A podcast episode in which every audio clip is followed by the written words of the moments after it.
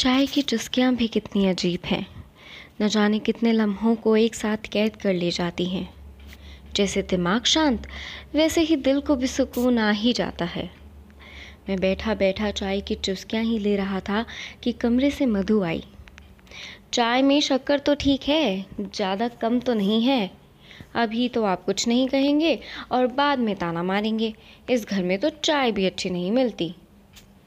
अरे भाई, आपसे अच्छी चाय भला कोई बना सकता है, मैंने मस्का लगाते हुए कहा। वो मुस्कुराई। रहने दीजिए अब। बस इतना कहकर अंदर चली गई। मैं गर्मा गर्म चाय का आनंद अखबार की सुर्खियों के साथ ले रहा था। मधु दौड़ी दौड़ी आई। करेसर वाली मौसी जी को पोती हुई है, आज शाम को जल्दी लौट आना, मिठाई के साथ बधाई देने जाएंगे, बड़े सालों बाद उनकी इच्छा पूरी हुई है। मैंने मुस्कुराते हुए कहा, अरे वाह, ये तो बहुत अच्छी बात है, बिल्कुल जाएंगे। मैं ऑफिस जाने के लिए तैयार होने लगा। मधु बोली, आज तो बड़े जच रहे हैं, कोई ख़ास बात है क्या? अरे हाँ भाई, मैंने बड़े उत्साह से कहा, मौसी जी के यहाँ ऐसे ही थोड़ी ना जाएंगे।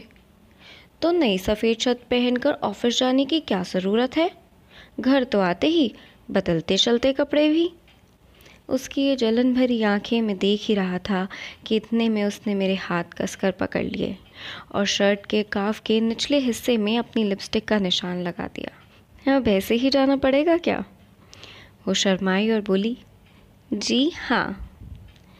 मैं उसकी तरफ बढ़ा।